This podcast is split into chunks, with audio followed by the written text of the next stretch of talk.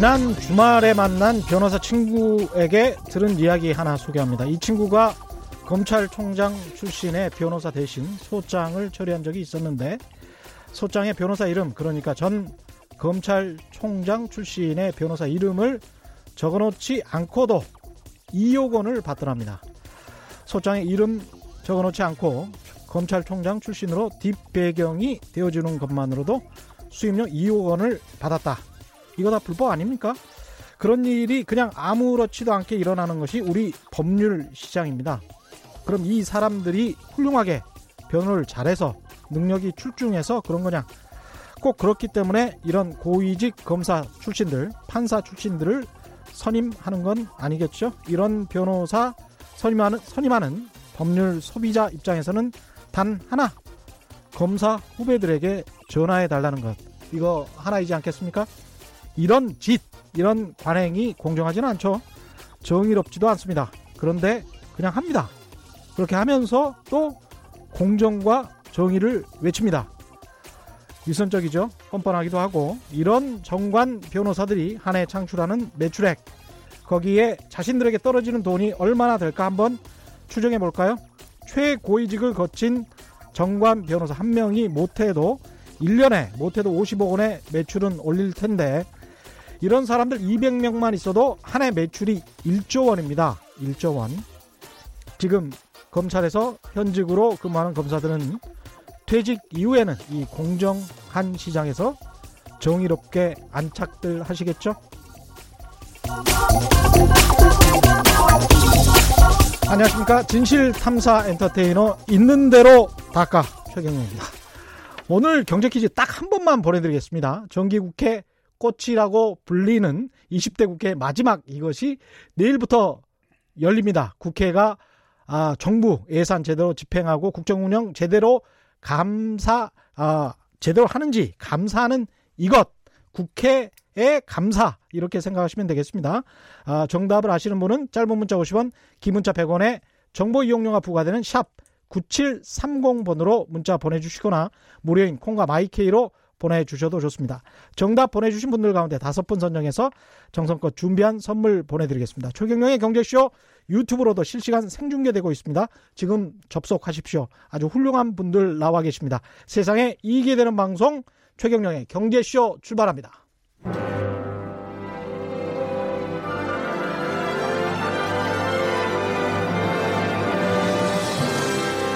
이슈 심화 토론. 우리 경제 핫 이슈에 대해 최고의 전문가들을 모시고 여러 걸음 깊이 들어가 봅니다. 네, 조국 법무부 장관 가족 정확히 말하자면 정경심 교수의 불법 의혹 논란이 계속되고 있습니다. 지금은 표창장 사문서 위조 논란보다는 사모펀드의 대부분의 관심이 쏠려 있는 것 같습니다. 그런데 이게 어디까지가 사실이고 어디서부터 추정인지 헛갈립니다. 사안 자체가 어렵기도 하고요. 오늘 이 사모펀드에 관해서 집중적으로 다뤄보겠습니다. 무엇이 팩트인지 무엇이 추정인지 현 상황에서는 어디까지 어떻게 해석해야 합리적인지 각자 판단할 수 있도록 최대한 팩트와 주장을 분리해서 논의를 진행해 보도록 하겠습니다. 오늘 출연자 소개해 드리겠습니다. 먼저 참여연대 전 집행위원장이시죠. 김경률 회계사 나오셨습니다. 네, 반갑습니다. 네, 안녕하세요. 김한 한결의 민한 기자 나오셨습니다. 안녕하세요. 네, 안녕하세요. 예. 제가 전 집행위원장이라고 전 집행위원장 맞습니까? 맞습니다. 아 예. 그래 그 참여연대 집행위원장을 그만두신 거죠? 예, 그렇습니다. 그 바로 그러면 사, 사표 같은 게 수리가 되나요 이게 음, 사표가 있, 있습니까? 어, 저희 뭐 사표는 없고요. 제가 예. 그냥 안 한다 그러면 안 하는 단체 거예요? 톡방에서 예. 의사 표시를 하였습니다. 예, 단체 톡방에서 이- 예. 의사 표시를 하였다. 예, 예, 지- 제가. 아- 알고 있기로는 참여연대가 집행위원장이 여러 분이죠. 어, 지금 현재는 두 분이십니다. 아, 두 분. 예, 예, 예. 과거에는 여러 분이었는데, 아, 그랬군요. 네, 두, 두 분. 두 예, 분. 두 분. 예. 그렇군요. 이게 지금 페이스북에 글을 쓴 게 문제가 되고 있는 거 아닙니까? 문제가 되고 예, 있습니다. 잠깐 그 이야기 하고 이- 이- 예. 가시죠. 어떤 내용을 쓰셨길래? 어, 뭐좀 과격한 표현을 썼는데요. 예, 음, 내용은 중 내용이 중요하니까요. 예. 예, 그 내용 내지는 취지는 예. 좀 취지를 말씀드릴게요. 예. 내용보다는 좀 좋지 않은 말들이 많으니까. 예, 예. 취지는 어, 현재 사모펀드에 관한 많은 의혹과 예. 의혹이 있음에도 불구하고 오늘 주제군요. 예, 예. 그리고 심지어 이제 어, 어떤 사모펀드에 대해서 음. 전향적으로 보는 시각을 가지고 있는 언론에서조차도 음. 각종 보도를 하고 있음에도 불구하고 지금까지 참여연대 어, 그 경제금융센터가 단 한 번도 이제 어떤 논평이나 이런 걸 내보내지 못했습니다. 참여연대에서 논평이나 성명서가 나오지 않았군요. 예, 사모펀드와 관련해서. 예. 참고로 최경영의 경제쇼에서는 8월 19일 날 제가 오프닝에서 분명히 말씀드렸습니다. 사모펀드 다른 거는 잘 모르겠고 경제쇼니까 사모펀드와 관련해서는 오얏나무에서 각근도 매지 말라고 했는데 좀 이상하다. 네. 저는 좀 아니라고 본다. 아, 그 이렇게 부분 들었습니다. 예, 네. 명백히 말씀을 드렸었고요. 그래서 제가 책임감을 가지고 사모펀드에 관해서는 한 번 더 말씀을 드리려고 지금 하려고 합니다. 관련해서 이제 이런 의견이셨군요. 그러니까 참여연대가 우리나라를 대표하는 시민단체인데 네. 이 사모펀드와 관련해서는 철저히 검찰이 수사해야 한다. 이런 정도의 성명서는 나왔어야 되지 않느냐. 그렇습니다. 사실은 예. 뭐 사퇴하라 이런 게 현실적으로 어렵, 어렵다는 거 저도 아니까 예. 네, 어떤 그 참여연대 뭐 피해 이런 게 음. 올 거라는 걸 아니까 최소한 톤을 낮춰서 음. 사모펀드에 대한 의혹이 제기되는 만큼 어떤 네. 후보자 당신이 예. 지금 장관 스스로가 조금 이러저러한 면에 대해서 이런저러한 의혹에 대해서는 음. 밝혀주었으면 한다 이런 이제 논평을 내, 볼, 내려고 했죠. 예. 그것마저도 이제 무산돼서 그렇군요. 음. 그 표현은 약간 좀 듣는 사람 입장에서는 모욕적으로 왜냐하면 참여연대에서 열심히 이제 일하시는 분들도 있기 때문에 다 예. 정권이나 권력의 해바라기처럼 그렇게 비춰질 우려가 있어서 그거는 약간 좀 모욕적으로 들렸다 이런 분들도 이- 있을 것 같습니다. 그렇게 뭐 기분 나쁘실 분들도 계시고요. 예. 이제 이런 말씀을 드리는 게 바람직한지 모르겠는데 이제 네. 단톡방에서 이제 저로서는 좀 받아들일 수 없는 말이 예. 조국과 조국 장관 가족에게 미안하다는 말씀이 나왔어요. 이제 임원들 방에서 음. 인원들 방에서. 뭐 전 그랬죠. 이게 참여연대 음. 뭐 임원진들 방에서 음. 그리고 권력 감시가 음, 본원의 업무인 음. 시민단체에서 나올 수 있는 말이냐. 음. 그거로 이제 좀 충돌도 있었고요. 음. 네. 어떤 맥락에서 그런 이야기가 나왔을까요? 그분 제가 판단했을 땐 음. 이러한 시국이 음. 음, 조국 장관과 조국 가족에게 부당한 어떤 음. 어, 고통을 주고 있다. 뭐 예. 이런 것으로 저는 읽었습니다. 그렇게 판단하실 수도 있겠습니다. 벌써 유튜브와 문자판 쿨합니다. 김경률 회계사님 비난 글과 지지 글이 넘치고 있습니다. 여기 이- 오면서 제가 예. 마음 먹은 게 딱 그 말이 생각나더라고요. 예. 한식해 주구나, 청명해 주구나. 이제 죽으려고 나온 겁니다. 비난 글이 조금 더 많다는 PD분의 저론이었습니다. 이쯤 하고 사모펀드에 관해서 네. 논의를 집중하도록 하죠.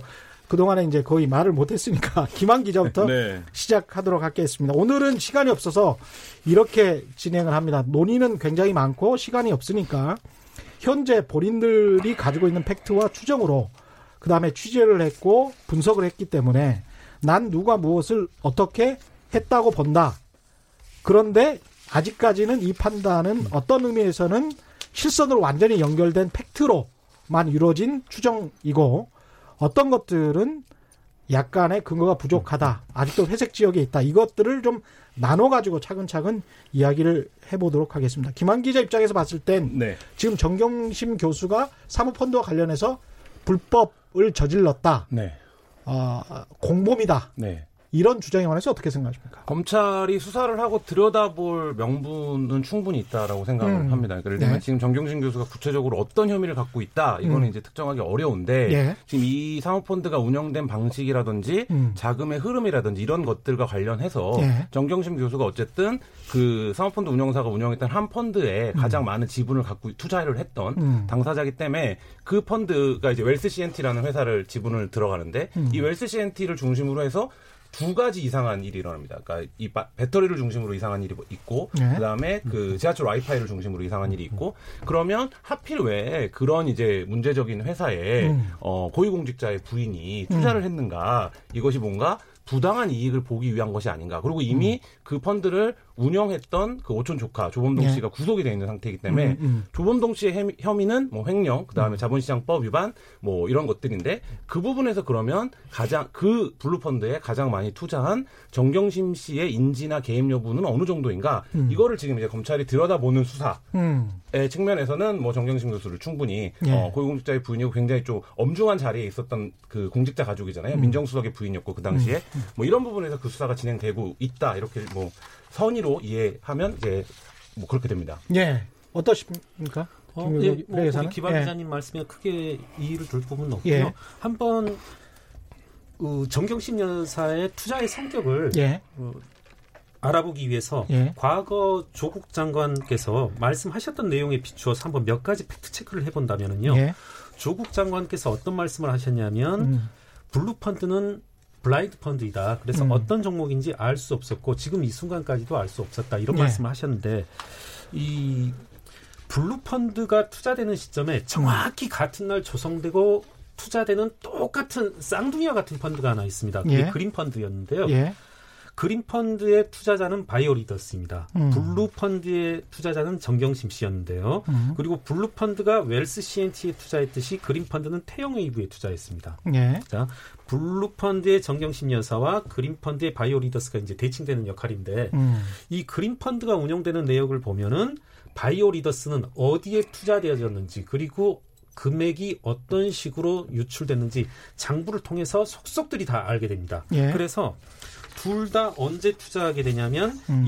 2017년 8월에 투자하거든요. 예. 불과 이제 6개월여가 경과돼서 바이오- 2017년 8월. 네, 예. 2017년 8월에 정경심 여사, 바이오리더스 모두 투자하는데 그린펀드에서는 바이오리더스가 2018년 3월이 되면서부터 음. 야, 너 태영웨이브에 투자했는데 이 돈 어디 갔어? 음. 어, 돈이 어디 새버렸네? 실제로 새버리거든요. 예. 네, 그런 것을 따지면서 빨리 나한테 돈을 돌려주라. 이런 지리한 이제 공방 과정이 약 1년여 가까이 어, 진행됩니다. 이 안에서 어떤 횡령이나 배임이 일어났을 가능성이 있는데 그것을 한 주체는 네. 누구로 지금 의심되고 있습니까? 그건 파악이 안 됩니다. 모르죠. 여전히 웰스 CNT에서도 이게 한 전체적인 음. 지금 조범동 씨를 중심으로 한 이제 열거되는 많은 펀드들에서 똑같이 어떤 일이 벌어지냐면 많은 자금이 움직입니다. 음. 예. 유상증자하고 뭐 전환사채 발행하고 신중인수권부 사채 발행하고 하는데 예. 당연히 이런 신종증권이라든가 유상증자가 이루어지는 목적은 뭐냐면 음. 유무형 자산의 투자거든요. 예. 당연히 예. 예. 일반적 뭐 일반적으로 뭐 운영 자금이라 하더라도 투자해야 예. 되는데 어 지가 거의 99% 음. 지금 이 펀드들에서 관련된 모든 어떤 자본거래의 투자액들은 모두 다 유무형 자산에 투자되지 않고 어디론가 다 새버립니다. 결국에는 음. 알수 없는 곳으로. 근데 이게 누가 했느냐가 중요한데 아까 말씀하셨던 것은 조국 장관 같은 경우에 조국 장관이 몰랐다라고 네. 하는 그 말과 예. 이 사람들이 횡령이나 배임을 했다고 할지라도 네. 이 행위 주체가 오촌 조카라면 예. 네. 그렇다면 이게 조국 장관이 몰랐을 수도 있는 거 아니에요? 우선은- 전혀 상관이 없는 이야기 일 수도 있는 거 아닙니까? 우선은 예. 조국 장관에게 나가기 전에 정경심 여사는 정경심 마- 교수는 예, 우리 예. 마치 비례식처럼 한다라면 음, 예. 정경심 교수는 알 수밖에 없었던 거죠. 알 수밖에 없었을 것이다. 네, 네. 예. 바이오 리더스가 어떤 것을 알 수밖에 없었을 것이다. 웰스 CNT에 투자가 되어지고 예. 웰스 CNT가 어떻게 자금들을 사용하고 운영되었는지 그게 법적으로 어떤 의미가 있는 거죠? 그러니까 이게 이제 몇 가지 알았다면? 몇 예. 가지 그러니까 개발된 쟁점들이 있습니다. 음. 이 사모펀드 논란에서 그게 이 사모펀드에 대한 이해를 오히려 이제 방해하고 음. 기자들이나 법률가들이나 회계사들을 잡고 이제 지금 이제 음. 그 최경 기자가 말씀하신 어떤 결론을 묻는 그 예. 정경심의 책임이 뭐냐. 예. 근데 이제 제가 저희 방송에서도 얘기했었는데 어, 취재라는 건 어떤 거냐면 이제 예. 끝까지 결론을 유보하면서 우리가 확인된 사실이 그렇죠. 여기까지다라고 예. 이제 막 얘기를 하는 건데 음. 제가 이 사모펀드 논란이 이렇게 복잡해진 것 중에서 가장 개발된 두 가지 상상된 쟁점이 뭐냐라고 이제 얘기를 하냐면 하나는 실소유주 논란입니다. 음. 그러니까 이거를 실소유주 중심으로 바라보면 안 됩니다. 근데 검찰이 예. 애초에 이걸 실소유주 프레임으로 던져버렸어요. 그래서 음. 이게 사모펀드가 어떤 방식으로 밑에서 불법, 밑단에서 불법이 작동하더라도 음. 이거의 실소유주는 정경심 교수기 때문에 그건 다 정경심 교수의 책임인 것처럼 검찰의 주장은 네, 상황을 몰아갔죠. 아. 그렇기 때문에 지금 이제 김경렬 회계사님이 말씀하신 과정에서 음. 횡령이라든지 배임이라든지 이런 것들이 벌어진 과정에 대해서 음. 각각의 행위에 각각의 만큼의 책임들이 있는 거죠. 그렇고 그렇겠죠. 네. 근데 예. 이거를 포괄적으로 그래서 그 과정에서 정경심 교수의 책임이 있냐 없냐 예. 이렇게 나, 어, 그 오로와 나싱으로 물어보면 예. 사실 대답할 수 있는 사람이 지금 없습니다. 저는 아. 검찰 특수부 안에도 없을 거라고 생각합니다. 근데 그 신종 자본이나 이런 거를 영문학과 교수가 알았을 리는 없잖아요. 그러니까 그 과정에서 근데 놓고 네. 보면 몇 가지 일반적인 투자자의 모습이라고 보기에는 음. 석연치 않은 대목들이 있는 거죠. 그게 어떤 대목들입니까? 그러니까 예를 들어서 예. 첫 번째로 이제 윤리적이고 도덕적인 비판이기는 하지만 음. 고위공직자의 부인이 예. 어떻게 이런 방식의 투자를 하냐 이게 음. 전체 공직자 중에 조국 장관이 거의 유일하다라는 거 아닙니까? 이 예. 사업하는데 이런 방식으로 투자한 거. 예. 그러니까 이 자체가 굉장히 이례적인 일인 거죠. 근데 예. 이 방식으로 들어간 게 음. 우리가 이제 두 가지의 그 입장이 있는데 하나는 정경심 교수가 그래도 영문과 교수고 전혀 이거를 모를 거다 이런 입장이 있는 거고 음. 하나는 수백 명의 고위공직자 가족 중에 음. 유일하게 이 가족만 이런 방식으로 투자를 한 거예요. 사모펀드. 네, 사모펀드. 네. 그럼 이 두 가지의 중간에 어느 정도에서 정경심 교수가 이거를 실물적으로 이해하는 정도가 있겠죠. 음. 예, 뭐 그거를 하나 전제한다라고 하면 음, 본인은 이 사모펀드가 이렇게 혼탁하고 일- 이른바 타짜들의 세상인지 네. 부티크들의 세상인지를 네. 몰랐다 네. 또는 알았다고 할지라도 돈을 좀 더 벌고 싶은 욕망이 네. 많았다. 네. 그런데 그게 당시 민정수석의 부인으로서 윤리적이냐 도덕적이냐 네. 이거는 충분히 네. 뭐 질문을 던져볼 만한 네, 그런 그러니까 이야기입니다. 그 쟁점이고 또 예. 하나는 어쨌든 가족 중에 누군가가 이런 문제를 굉장히 전문가라고 소개를 받았다고 치고 지금 예. 설명 그 해명한 대로 음. 해서 했으면 당연히 응당 이게 어떤 방식으로 투자가 이루어지는 거고 어떤 음. 방식으로 운영이 되는 거잘 몰랐다라고 하는 이 사모펀드의 방식을 예. 당연히 이제 확인하는 게고 자기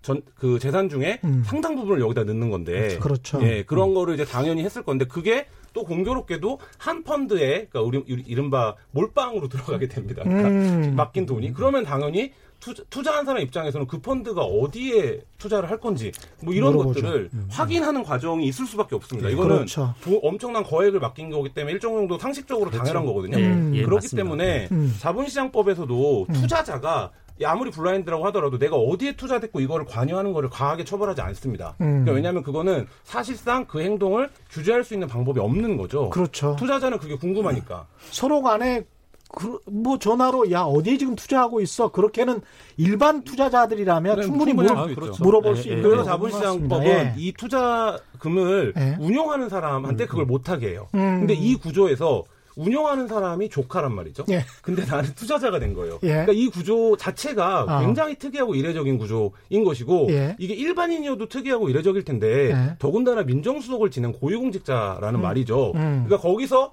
여러 가지 상상력들이 양쪽 입장에서 다 발현될 수 있습니다. 야, 엄청나게 많은 미공개 정보를 알 수 있었을 텐데 음. 그런 것들을 막다 음. 살살 알려주고 아. 그런 방식으로 투자가 이루어진 게 아니야? 혹시? 이게, 네, 아. 이게 이제 사모펀드가 굉장히 안개 속 국면 같았을 초반에 음. 그런 얘기들이 많이 나왔죠. 그래서 뭔가 그 웰스 CNT가 미공개 정보를 이용해서 광급 공사를 싹쓸이하고 이랬던 거 아니냐. 예. 근데 지금 그 얘기들을 안 한단 말이죠. 예. 그러니까 쑥 들어갔어요. 그 예. 검찰도 마치 거기에 엄청난 의혹이 있는 것처럼 저- 막 이렇게 연기가 났었는데 실제 지금 이제 그 얘기를 아무도 안 합니다. 음. 왜안 합니까? 사실이 아니 아니 아닌 그렇죠, 거죠. 그렇죠. 네. 그건 사실이 또 아니고. 네. 어. 그런데 어떻게 보면 중요하지도 않고. 네, 네. 중요하지도 네, 않죠. 네. 그러니까 네. 이 지금 뭐 제가 취재한 부분도 저도 음. 뭐이 취재를 시작하기 전까지 사모펀드에 대해서 일반적인 이해 정도 이상이 없었는데 예. 보면 조범동 씨가 굉장히 여러 가지 판을 설계를 합니다. 실제로 그게 음. 조범동 씨가 이 코링크 PE를 완전히 주도하기 전에도 실무적으로 역할 굉장히 음. 예. 중요한 역할을 했었고 어느 시점부터는 코링크 PE를 완전히 주도하면서는 더 다양한 어쨌든 근데 음. 이거가 뭐냐면 간단히 얘기하면 이런 거예요. valuation의 구조를 늘립니다. 그러니까 하나의 소재가 있는데 네. 이 소재를 생산, 마케팅, 음. 특허 공유 이런 방식으로 해서 한 서너 개 회사로 이익을 분산시킵니다. 예. 그리고 자기가 가지고 있는 돈을 갖고 이 회사에 들어가서 이 가치 사슬이 음. 어느 정도 부양이 되는 것을 음. 예를 들면 허위 공시라든지 뭐 이런 방식으로 저- 이렇게 띄우고 음. 그 과정에서 주가적인 이익을 보려고 하는 음. 양상과 모습이 거의 이 투자의 대부분이거든요. 아니 근데 지금 말씀하신 거는 사실은 밸류에이션과 관련해서는 네. 생산과 네. 병참 같은 것을 나누는 것들은 판매를 나누는 네. 거는 일반적으로 코스닥 회사들이 많이 하는 예, 거라서 예, 예, 예. 이게 이제 불법은 아닙니다. 그러니까 그 예. 과정에서 어떤 예. 과정이 불법이냐면 예. 뭐 김용희 다지만 허위 공시를 해서 주가가 뜰 때 여러 가지 주식을 예, 예. 부정한 방법으로 그렇죠. 거래한다든지 허위 공시는 네. 그렇죠. 그러니까 이게 예. 검찰이나 어, 금융범죄를 수사하는 사람들 입장에서 보면 네. 전형적인 주가 조작 그렇죠. 네트워크인 거예요. 제가 김한 기자님 말씀에 전적으로 모든 걸 다 동의하고 음. 그걸 제 네. 관점에서 좀 쉽게 설명한다고 설명을 해보면 예. 저는 이제 기자분들 전화가 왔을 때 어떻게 설명하냐면 사모 펀드라는 거 잊어버리자. 음. 잊어버리고 자금의 흐름만 보자. 음. 그리고 우리 김한 기자님의 말씀을 결국은 요약하면은 저는 제가 파악한 것도 그런데 조범동 씨는 주가 조작범이다. 어, 주가 조작 선수일 뿐이다. 음. 뭐 가치 사슬, 뭐뭐 우회 상장, 합병, 과연 이 사람 이걸 이해하고 하는 말일까? 아니 실제로 이분은 다 이거는 그냥 뭐 예. 어, 쇼업에 불과하고 실제로는 주가 조작범일 뿐이다. 예. 네. 주가 조작이면 이제 사기꾼인 거죠. 그렇죠. 만약에 이제 그렇죠. 예. 그게 맞다면 네, 네. 그렇습니다. 근데 이제 조범동 씨는 그렇다고 쳐요.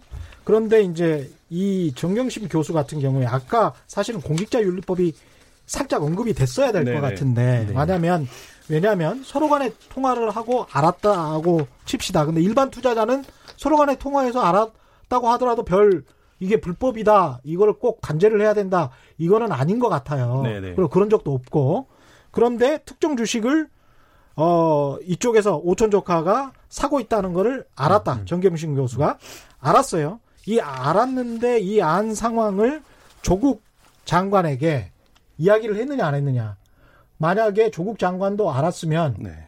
그래서 그 특정 주식을 가지고 있었으면 이게 단순한 사모펀드가 아니고 이 주식을 명기를 해줘야 되는 그렇죠. 게 되고 네, 그렇죠. 주식을 특정 주식을 소유할 수가 없기 때문에 네. 민정수석이나 뭐 장관은 네, 네. 그렇기 때문에 이제 팔아야 되는 문제가 되니까 당연히 공직자윤리법 위반 네. 이걸로 이제 연결이 된단 말이죠. 예. 근데 여기에서 이제 링크가 되는 거는 정경심 교수가 조국 장관에게 이 이야기를 했느냐 안 했느냐 이 이야기인 것 같은데. 그러니까 예. 뭐 저, 저, 제가 먼저 이제 취재 입장에서 말씀드리면 저는 했느냐 안 했느냐는 재판에 가서도 규명이 안 될 거라고 보고요. 그걸 뭐 어떻게? 규명하겠습니까? 예. 근데 다만 아, 이렇게 부부는 경제 공동체니 이 음. 과정을 몰랐을 리 없다라고 추정하는 거에 근거가 확실하면 음. 그렇게 추정할 수 있는 것이고 뭐 음. 일반적으로 재판이 그렇게 진행이 되죠. 왜냐하면 음. 정경심 교수가 내가 말했다고 말, 말하지 않을 테니까. 아, 예. 근데 다만 문제가 되는 건 이런 거죠. 예를 들면 정경심 교수가 주식을 지금 이제 최경 기자님 말씀하신 대로 어떤 방식으로 차명 소유를 했는데 그렇죠. 이걸 고, 공직자 고위공직자인 네. 조국, 감- 조국 장관이 민정수석 시절에 신고를 하지 않았다. 음. 이렇다라고 하면 그 재산을 누락했거나 최소한 신고 의- 의무를 불이행한 거기 때문에 그렇죠. 그 네. 부분에서 공직자 율법이 적용될 수는 있습니다. 음. 그러니까 지금 나- 공직자 율법 관련해서는 그 부분인데 아 그거는 근데 뭐 심각한 건 아니지 않아? 이렇게 음. 하는데 그거 굉장히 엄하게 봅니다. 왜냐하면 음. 고위공직자의 재산 신고가 도입된 취지나 네. 그 입법의 목적을 보면 음. 이런 방식으로 하지 말라고 그 법을 만든 그렇죠. 거거든요. 음. 그러니까 이제 사실. 그거 굉장히 예. 중요한 의무입니다. 음. 예, 자본시장법과 관련해서 지금 이게 사모펀드와 관련해서 가장 큰 어떤 묶기라고 할까요? 네. 예, 큰 덩어리는 자본시장법일 텐데 예. 이게 뭘 누가 어떻게 위반을 했다는 건가요? 예, 자본시장법 음. 위반들요. 예, 음, 이게 잠깐만 제가 네. 좀그 부분은 이런 잠깐 이런 말씀 한 번만 드려볼게요. 예. 그러니까 전 어, 잠깐 다른 얘기를 한번 하- 이- 이야기하면서 좀 풀어 나가 볼게요. 예. 제가 약간 이제 이제까지 음. 사모펀드의 예. 흐름을 예. 약간 다른 쪽으로 한번 예, 그러니까 이 부분 또 한 번만 검증해 보면 음, 조국 후보자께서 뭐라고 했냐면 자신이 어, 주식을 가지고 있다가 민정수석 취임과 더불어서 마땅한 투자처를 찾지 못하다가 음. 사모펀드 한 곳을 소개받았다. 30% 음. 수익률짜리. 예. 그 말씀을 하셨는데 그거 한번 제가 이제 간단히 추적을 해봤습니다. 음, 어, 2016년 9월에 이제 레드펀드가 40억으로 조성이 되고요. 예, 그 40억 중에서 익성에 13.5억을 투자하고 포스링크에 26.5억을 투자합니다. 음. 포스링크는 이때 이제 상장 주식이고요. 예. 그런데 조- 레드 펀드가 40억을 조성했는데 익성과 포스링크가 13.5억과 26.5억을 1대2 비율. 예, 각각 투자했다. 예. 예. 이중 익성은 비상장 주식, 포스링크는 이제 상장 주식인데 예. 2016년 말 현재로 포스링크가 12억이 손실이 나버립니다. 아우 말이 안 돼. 반토막이 예. 나버린 거죠. 예. 이제 조범동 씨가 음. 어, 여러 경로로 확인해 보면 이제 주가 조작 선수라는데 예. 이제 본인이 이제 이게 조범동 씨가 투자한 거죠. 그런 그런 예. 거죠. 실제로 이제 운용을 할 운용한 때, 거죠. 운용을 할 운용한 때. 거죠. 예. 그런데 이제 주가 조작 선수라고 하는데 이제 음. 반토막이 나버리고 예. 어떻게 보면 이제 상당히 절체절명의 위기에 빠지게 되는 거죠. 예. 예. 뭐 정말 이제 전주들에게 쫓겨다니는 그런 상황이 되는 건데 이 이전에 정경심 교수는 이미 그 코리 코링크에 투자를 하고 코링크에 투, 네. 투자를 하고 있었던 시점. 설, 예, 토- 투자도 했었고 이제 예. 그 검찰은 설립자본금이 들어왔다라고 네, 보고 그렇죠. 있죠. 아. 대여금이 네, 네. 설립자본금으로 그리고 들어왔다. 아직 그 조국 장관은 민정수석으로 취임하기 이전의 시점입니다. 예. 예. 그런데 이때 이분이 이제 어떤 일이 생기게 되냐면 예. 2017년 5월에 이제 조국 민정수석이 취임하게 되는데 그렇죠. 그 이후에 2017년 10월에 음. 우국환이란 분이 포스링크에서 발생한 손실을 보전해주게 됩니다. 포스링크에서 약 발생- 12억이 손실을 예, 했는데 예. 이 손실을 어떻게 보전해주냐면 익성 주식을 예. 13.5억에 산 익성 주식을 40억에 사줍니다. 세 배의 가격으로. 13.5억짜리를 네. 40억에 사죠. 비상장 주식을 3배의 가격으로. 왜, 왜 사줘요? 그 이제 이 부분이 의문이죠. 이게 뭐냐면 익성이 왜- 왜 2016년에서 사줘요, 이걸? 17년으로 예? 갈때 예?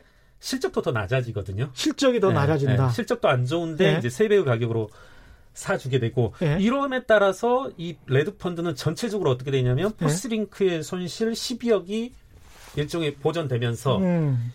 익성에서의 매매 차이 26점이니까 이렇게 상계되면서 이제 전체적으로 토탈 12억의 이익이 나게 되죠. 음. 자, 이때 한번 우국환 씨가 익성의 지분을 26.5억의 차익을 주면서 이제 투자하고요. 예. 또 하나 레드펀드 입장에서는 이제 이런 우국환으로부터 매각을 함으로써 우국환에게 매각함으로써 12억의 이익을 예. 그렇죠. 얻게 된다. 근데 이- 우국환은 왜세 배나 높게 이 회사 를 예. 샀는지 그게 궁금하다. 근데 그렇죠. 그 사이에 조국 민정수석의 취임밖에 없었다. 그렇죠. 이런 말씀이신 예, 거잖아요. 예. 다른 어떤 사건은 음. 없는 거죠. 일반적인 우리가 경제적인 합리적인 사건은 없는 거죠. 음. 이 매출이 신장해왔다던가 음. 예, 뭐 그런 일이 전혀 없었습니다. 그러니까 우국환과 조범동 사이에는 예, 그 우리 당 고수기 예, 민정수석에 취임하니 이 회사가 아마 잘 될 거야라고 조범동이 조국 수석의 당시 예. 수석의 이름을 예. 팔아먹었을 팔았을 가능성이 충분히 있죠. 합리적 추정이라고 볼 수 있죠. 이 음, 부분은. 거기까지. 저는 저는 예. 이제 그 부분에서 김경일 회사랑 회사님이랑 여러 번 얘기를 했는데 예. 이제 그 부분을 제가 뭐 취재하는 입장에서 아, 이렇다 네네. 저렇다 얘기하기는 어려운 부분이 예. 있는데 지금 말씀하신 것처럼 그 대목에서 음. 우북한의 자금이 조문동 측에 굉장히 구세주가 되죠. 그렇죠. 그리고 음. 네. 실제 그 이후에 배터리 펀드에서도 이상한 무상 증시, 증자나 예. 이런 부분들이 우북한 자금으로 벌어지는데 예. 또 저희가 제가 계속 얘기했던 건 음. 처음에 이제 사람들의 관심이 코링크가 누구 거냐 음. 이거였기 때문에 그 부분에서 일기는 어쨌든 익성의 이해관계를 중심으로 그리고 제가 취재한 그러니까 제가 취재한 사람들의 그러니까 회계 자료랑은 좀 다르게 예. 제가 취재했던 당시 관계자들이나 투자자 대표들은 이건 익성의 자금이었다라고 이제 증언을 하고 있어요. 예. 실제 이제 그분들은 뭐 회계적으로 이걸 들여다보는 네. 건 아니고 그걸 운영했던 조범동 씨와 이제 익성의 이모 부사장이 우리가 익성 자금을 관리하고 있다라고 얘기하면서 투자자들을 무- 불러 모았고 뭐 이런 이제 방식들의 증언이 있어서 그리고 이제 이거가 익성의 우회 상장을 위해서 한 목적으로 기획된 음. 사모펀드였다. 예. 이게 이제 저희가 그 익성 그이 아무개 부사장과 조범동의 녹취를 입수해서 음. 그 과정 이제 그게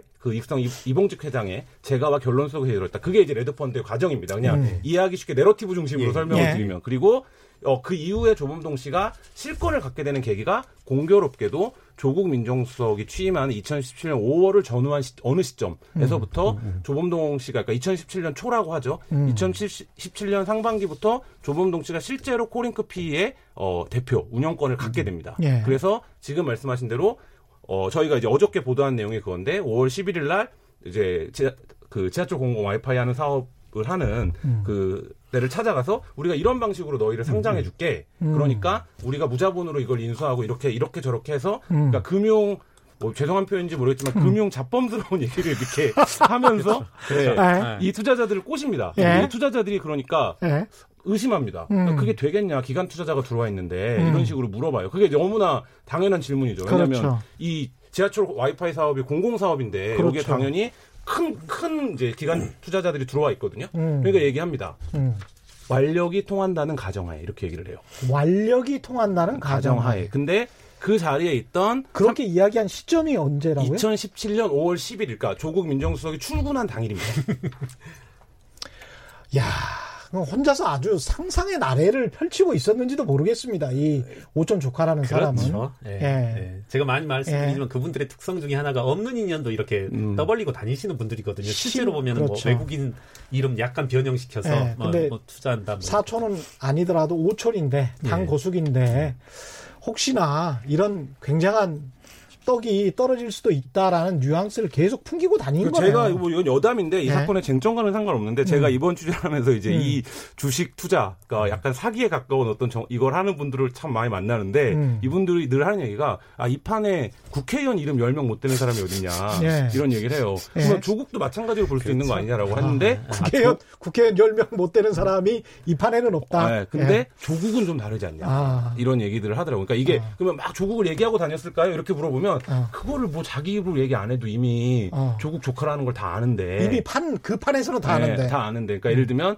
그거지 거기가 뭐 누구 사람 만날 때마다 뭐 내가 누구 조카입니다 이렇게 얘기를 하면 이제 그 얘기도 웃긴 얘기잖아요. 근데 음. 근데 어쨌든 여전히 조국 당시 수석과는 점선의 관계인 거죠. 있죠, 이, 예. 그렇죠. 이 사람들이 그렇게 이야기를 했다는 예, 것이고 예. 조국 민정수석과의 연계 여부는 밝혀진 게 없죠. 예. 그러나 그럼에도 불구하고 아까 김한 기자의 말씀대로 정경심 교수가 그런 상황에서 왜 그런 사모펀드에 들어가서 그런 무리한 일을 했는가 는 비판받아 마땅하다라고 네. 또 봅니다. 네, 예. 그러니까 그게 설령 뭐이 음. 과정에서 법리적인 문제에서 정경진 교수의 책임이나 이런 것들이 언론 보도가 과했고 검찰의 음. 수사가 무리했다고 하더라도 음. 그러니까 이 그 조범동 씨의 지금 혐의는 비교적 명확하기 때문에 예. 음. 지금까지 밝혀진 거고 WFM이 고발까지 지금 하고 있는 상황이잖아요. 자기는 어쨌든 자금을 횡령했다고. 예. 예. 네, 이제 왜 그런 방식의 예. 투자를 했는가 이 네. 부분은 저희가 사회적으로 충분히 비판을 해야 되는 예. 대목이라고 생각합니다. 저도 이제 예. 정리를 해보자면 음. 아까 이제 오국환 씨가 익성의 지분을 40억에 그 사줬고요, 40억. 그리고 오국환 씨가 또 한 번의 이제 페이버를 제공합니다. 예. 코링크에 예. 2018년 3월에 상장사인 WFM 지분 110만 주, 53억 상당의 주식을 무상으로 주게 되고요. 이렇게 되면 도합 이제 100억 원 상당의 주식을 음. 어, 금전적 가치를 오국환 씨가 WFM 아 어, 우국환 씨가 조범동 씨에게 이제 제공하는 셈인 거죠. 돈 많은 사람이네요, 이 사람 그렇죠. 우국환 씨. 네. 예. 이제 이 사람은 어떤 정치적인 또는 다른 경제적인 정치적인 이득을 이, 어떤 연주를 통해서 경제적인 이득을 보려고 하는 마음이 있었을지도 모르겠습니다. 이 사람도. 그렇습니다. 사실 예. 이제 예, WFM 주식을 줄 때는 심지어 이제 코스닥 회사의 경영권까지 주게 되는 거니까요. 음. 이분이 과연 뭘 보고 음. 조 조범동 씨 뭘 보고 이제 줬겠냐는 거죠. 예. 또 하나 이제 세- 최근에 이제 한 며칠 전에 드러났던 것 중에 하나는 음. 이 과정에서 이제 주식 실물, 상장 주식 실물도 발견되죠. 그러니까 네. WFM 주식을 코링크에 이제 110만 주 무상으로 증여하기 전후로 음. 전후로 주식을 사들이고 팔고 하는 과정에서 음. 이게 제 생각엔 어떤 일종의 하이라이트라고 해야 될까? 검찰 수사의 하이라이트? 실물로 주식을 갖고 있어야 할 이유가 뭐, 뭘까요? 제가 이제 회계사, 말씀하시죠. 예. 회계사 생활 20년 동안 예. 이제 한 번도 주식 실물을 못 봤다. 아마 예. 이제 뭐 스쳐 지나갔거나 그런 적은 있었겠죠. 저도 주식 투자 20년 동안 실물로 주식을 가지고 있었던 네. 적은 한 번도 없기 때문에 음. 예. 이제 왜, 대단히 왜 가지고 있는 거죠? 이제 저도 이건? 이제 좀 이 부분에 대해서는 좀 예. 자문을 구해봤습니다. 그랬더니 이제 이쪽 을좀 아시는 선수분들이 한 음. 말은 어 그거 이제 사채권자들이 음. 주식담보대출을 실물을 확보하고서 돈 빌려주는 그런 아. 것이다. 그런데 이때 지금 제가 아까 하이라이트라는 표현을 썼는데 예. 약 120억 가량의 주식이 사고 팔고 하는 과정이 이루어지거든요. 예. 근데 여기에서 뭐가 다르냐면 지금 현재 장부, 음. 주식 실물, 예. 공시, 예. 자금의 흐름 이 네 가지가 모두 제각각으로 알려져 있어요. 아, 이건 네 가지가 모두 제각각입니다. 이건 음. 팩트입니다. 네. 그리고 이 과정에서 주식 실물이 나와 있고 음. 얼핏 여러 기자님들한테 들은 소식 중에 하나는 이 거래가 지금 음. 1월부터 5월까지 거래로 이제 공시되어지고 했다라고 하는데 음. 기자님들 일부의 시각은 다 1월 네. 1월 한 번에 이루어졌다. 네. 그러면서 주식 실물 전체가 음. 100억 상당의 주식 실물 전체가 어디론가 이제 또 흩어져 예. 있고 그 주식 실물 중에 12억 상당의 주식이 최근 조범동 씨의 음. 어 아니 조범동 씨가 아니죠 정경보 씨 예, 네, 집에서 발견된 발견된 거죠. 그러니까 지금 음.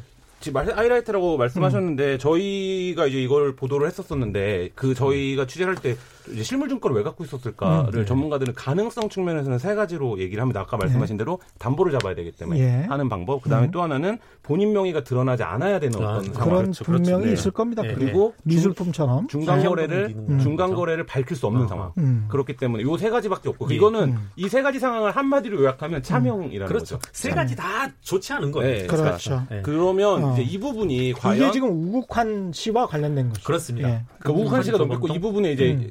그 처남의 집에서 발견이 된 거잖아요. 그렇죠. 네. 처남은 이 거래에 가담할 수가 없습니다. 왜냐하면 음. 실제로 이 거래 그 지금 말씀하신 네. 공시나 장부나 여러 가지 말씀하신 등장하지 않는 인물이거든요. 그러니까 예. 갖고 있는 건데 예. 이걸 이제 누구 거를 갖고 예. 있었던 거냐 음. 이 대목이 남은 거고 사실 이 부분에서 이게 차명 그러니까 지금 이제 검찰의 시각은 그런 거죠. 음. 이게 정경심 교수의 차명 보유라고 한다면 고유공짜는 주식을 가질 수 없으니까 네. 차명 보유라고 한다면 이거는 앞서 말씀하신 공직자율법의 신고 위부 음안에도 걸릴 뿐만 아니라 음. 자본시장법 그다음에 이 그렇죠, 자금의 그렇죠. 성격에 예, 따라서 횡령이나 뭐 여러 가지를 예. 이제 볼 수 있는 건이죠. 음. 네. 뭐 모든 것이 다 걸리는 영역입니다. 이게 그렇군요. 정경심 교수의 행위, 정경심 교수가 어떤 행위를 했는지 거기에 관해서는 좀 회색지대가 있긴 있지만 처남집에서 발견된 이 주식, 예. 실물 주식이 암시하는 것은 꽤 있는 것 같습니다. 정경심 교수의 행위는 그러면 어떤 어떤 것이 팩트고 어떤 것은 아직도 밝혀져야 될 부분이고 그다음에 조국 교 조국 장관, 조국 장관의 행위는 그럼 뭐가 행위였고 네. 아직도 밝혀지지 않은 것들은 어떤 것이고 이런 것들을 좀 이야기를 좀 해주십시오. 예. 정경심 교수와 관련돼서 이제 음. 자금 10억 정도가 실제 투자되고 블루펀드에 투자되고 나머지 10억이 이제 대여가 되는데요. 예. 이것이 이제 외가는 대여의 형식인데 음. 검찰은 지금 이건 대여가 아니라 투자이다. 음. 그러면 대여냐 투자이냐 이걸 결정하는 건 어떤 명목상의 계약이 아닌 실질적인 어떤 자금의 흐름일 수밖에 예. 없거든요.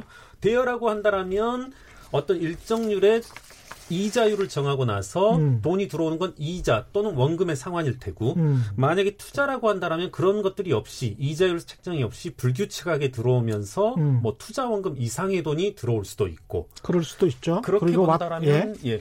들리는 말에 예. 의하면 이제 예. 이건 회색 지대인데 예. 예. 검찰 측의 어떤 음, 뭐 주장 들었다는 예, 주장에 의하면 이미 원금 이상을 확보했다. 원금 이상을 정경심 교수가 네, 네. 원금 이상을 돌려받았음에도 불구하고 지금 이제 일부 지분이 신고되어져 있는 것으로 보면은 예. 이건 이제 투자일 수밖에 없는 거죠. 그렇게 아. 되면 이제 아까 말씀하신 예. 그 공직자 윤리법이라든가 예. 사실은 이제 또 차명 보유의 성격이니까 자본시장법도 위반되게 되는 거고요. 그러네요. 예. 근데 저는 뭐 정경심 교수가 실제로 얼마를 회수를 음. 받았는지는 알지 못하는데요. 음. 그러니까 어쨌든 이 부분에서 정경심 교수가 아예 몰랐으면 아무 잘못도 없는 거 아니냐 음. 이게 단출한 논리가 있는데 예. 사실 이제 그렇지 않다 음. 이걸 네, 네. 들여다 보면 음. 굉장히 복잡한 게임이 있다라는 거고 그리고 이제 음. 많은 사람들의 관심 그래서 이게 조국 교수 에 대한 사법 처리까지 가능한 것이냐 네. 근데 뭐 저는 뭐 그 부분 모르겠습니다. 어떻게 이제 할지. 왜냐면 지금 말씀하신 것처럼 예. 최종적으로 이거의 사실관계를 컨펌하려면 자금이 어떻게 왔다 갔다 예. 해야 되는지를 알아야 되는데 그렇죠. 그 부분에 대해서 아까 말씀하신 것처럼 장부 공시 실제 등장하는 인물이 다 다른 상황에서 음. 이 계좌 흐름을 검찰만 알고 있기 때문에 그렇죠. 음. 네, 사실 어 이게 굉장히 취재가 어렵습니다. 그래서 어떤 시나리오로 제가 한번 말씀을 들어볼게요. 그냥 상상 속에서 예. 이제까지 제가 들은 팩트 를 통해서 정경심 교수가 한 행위가 투자자로서 참여를 했다가 상장에 두 번 정도 실패를 하죠. 그리고 난 다음에 상장에 실패를 하니까 어, 이 저 돈이 묶일 가능성이 있네. 돈이 잠겼어. 그러면 어떻게 해야 될지 오촌 조카와 상의를 해요. 그러면서 야 이거를 어떻게 일부라도 어떻게 회수할 수 있는 방법이 없나? 그래서 중간에 차용증을 예. 써서 예. 이거는 시나리오입니다. 네, 그, 네, 네. 그야말로 예. 추정인데 지금까지 그 팩트를 근거로 해서 그래서 돈을 이자 쪽으로 얼마를 돌려받아요.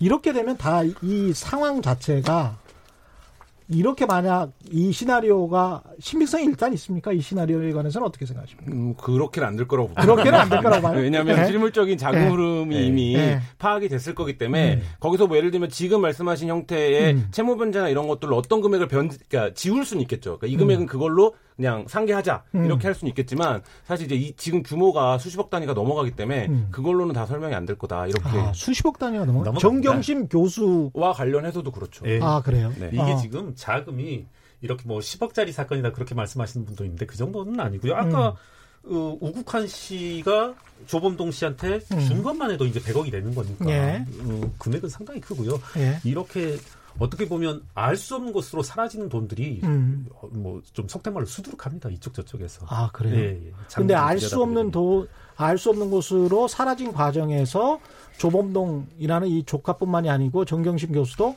연루가 되어 있는 것 같다. 이런 것들이 좀 있습니까? 예를 들어 한번 네. 7.3억을 한번 예를 들어 볼게요. 음. 계속 그때 이제 녹취록이었죠. 귀국 직전에 조범동 씨 네네. 귀국 직전에 예. 어, 서태식 최태식 회장과의 이제 7.3억인데 예. 저는 우리가 이제 세무조사를 받는다거나 세무조사라는 게 결국 비자금이 어디로 쓰였는지 자금 추처가 어디로 갔는지인데 저희가 이제 세무 대리를 할 때 고객분들과 음. 사실은 항상 쟁점에 관해서는 그 부분이거든요. 예. 이돈 어디로 갔는지 이제 알리바이 설정. 음. 예. 그 한번 가만 보시면 그 7.3억이 결국은 수표로 갔단 말입니다. 음. 수표로 간 이상은 어디로 갔는지 검찰이 알고 있어요. 예. 알고 있음에도 왜 자꾸 죽은 사람한테 갔다고 하고 예, 또 하나는 자꾸 사채 시장에서 현금화했다고 하느냐, 음. 예, 어, 이- 이른바 세탁을 했다고 하느냐. 예. 저는 그렇게 봐요.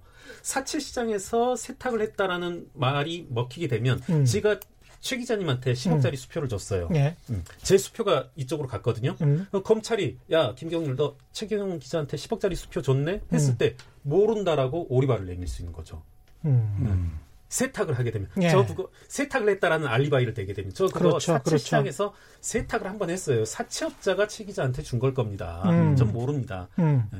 그렇게 본다면 저는 그 7.3억은 상당히 의심되는 그렇게 조범동이 절체절명의 순간에 계속적으로 최태식 회장에게 주입시키려고 했던 음. 죽은 사람에게 줬다고 해라. 뭐 그런 단서 하나.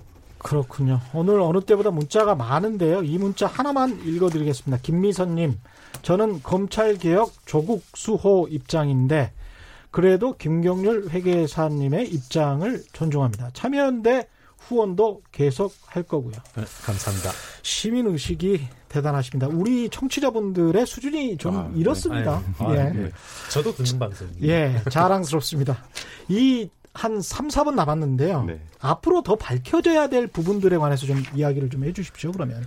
그러니까 지금 널려 너- 널려 있는 쟁점들을 좀 정리할 필요가 있다라고 있다. 보는데요. 예. 그러니까 지금 어쨌든 서초동에서 촛불이 일고 있고 검찰 수사가 여러 면에서 무리하다. 음. 어뭐 정상 그러니까 일반적이지 않다 이런 비판도 있습니다. 예. 검찰도 그 부분에 대한 어 반성 이런 것들이 음. 필요할 텐데 그것과 마찬가지로 음. 이 수사 자체가 예를 들면 어 조국을 둘러싼 어떤 탄압, 음모 뭐 음. 이런 식으로 음. 비춰지는 것 또한 경계해야 될 부분이라고 보고요. 별개로 가야겠죠. 네네. 예. 다만 이게 이제 자본시장법 일반인들이 잘 하지 않는 금융투자 그다음에 음. 회계장부를 들여다봐야 보이는 어떤 팩트들 네. 이런 것들이 있어서 굉장히 자기의 그냥 신념에 의해서 사실을 구성해 버리는 음. 이런 이제 경향성들이 있으세요. 그래서 예. 자기 신념에 맞으면 기자고 자기 신념에 안 맞으면 기레기고 이렇게 뭐, 보시는데 그러니까 실제로 이제 꽤 이 사건의 어떤 퍼즐을 맞추기 위해서 노력하고 있다 예. 이런 말씀 드리고 싶습니다. 예. 어, 저는 그겁니다. 이제 예. 누누이 주장하지만 이거 사모펀드 뭐뭐 뭐 우회 상장 이런 거 다 잊어버리고 자금 흐름, 음. 자금이 어디로 갔는지 분명히 밝혀졌을 거고 음. 그게 나오는 순간은 누구든 승복해야만 된다. 예. 그게 모든 걸 명명백백하게 밝혀줄 것이다. 예. 아직까지 정경심 교수와 관련해서도 회색 지대가 굉장히 많군요. 저희의 시각에는 네. 한계가 예. 분명히 있을 것 같습니다. 예. 그러면 만약에 법정에 가긴 가겠죠. 뭐 기소를 가죠. 했으니까 이 사모펀드와 관련해서는 아직 기소 안 했죠. 네, 아직 예. 안 근데. 이제 사모펀드와 관련해서도 기소를 한다면 형량을 어느 정도 형량으로 보세요? 만약에 유죄가 나온다면 또는 뭐 무죄가 나올 가능성도 있겠지만 저희가 말씀드리기 어려운 예. 게뭐 횡령일지 예. 아니면 차명 보유일지 자본시장법 위반일지 예. 아니면 투자자로서 단순히 음. 이걸 들여다본 거 정도까지만 입증이 될지 음. 오, 혹은 이걸 이 모든 거에 대해서 뭐 횡령 교사나 지시를 하고 막 이렇게 해서 음. 한 건지 이거가 다 다를 수 있는 지금 상황이기 때문에 그러면 조, 조국 장관과의 연계 가능성 조국 장관은 저는 공직자윤리법 그렇죠. 문제라고 네, 봅니다. 네. 그러니까 그거 딱 하나. 재산 신고 예. 의무를 네. 다 하지 않은 거. 근데 조국 장관이 만약에 몰랐다면 몰랐다 그래도 하더라도 저기 어쩔 수 예, 없다. 하더라도. 그 네, 신고 네. 의무가 예. 있기 때문에. 네. 네, 오늘 여기까지 들어야 되겠습니다. 다른 문자 좀 온 거 있나요? 예. 아, 대부분이 다 질문이군요. 네. 예. 5928님은 사모펀드는 공무원이고 누구든 법으로 허용되지 않나요? 예, 이런 질문을 아직도 하고 계시는데 사실은 제가 계속 말씀드렸다시피 공직자 윤리법 예. 과 관련된 것이기 때문에 그 점들은 명확히 팩트가 하나씩 에, 더 나와야 될 것 같고요. 아직까지는 판단할 수가 없는 상황인 것 같습니다. 여러 말씀 감사하고요. 참여연대의 전 집행위원장 김경률 회계사셨고요. 한겨레 민환 기자, 아, 김한 기자 나오셨습니다. 네. 고맙습니다. 네, 감사합니다. 오늘 돌발 경제 퀴즈 정답은 국정감사였고요. 당첨자는 인터넷 홈페이지에서 확인하실 수 있고 또 제작진이 직접 연락드리겠습니다. 저는 KBS 최경영 기자였고요. 내일 4시 10분에 다시 찾아뵙겠습니다. 지금까지 세상에 이익이 되는 방송 최경영의 경제쇼였습니다. 고맙습니다.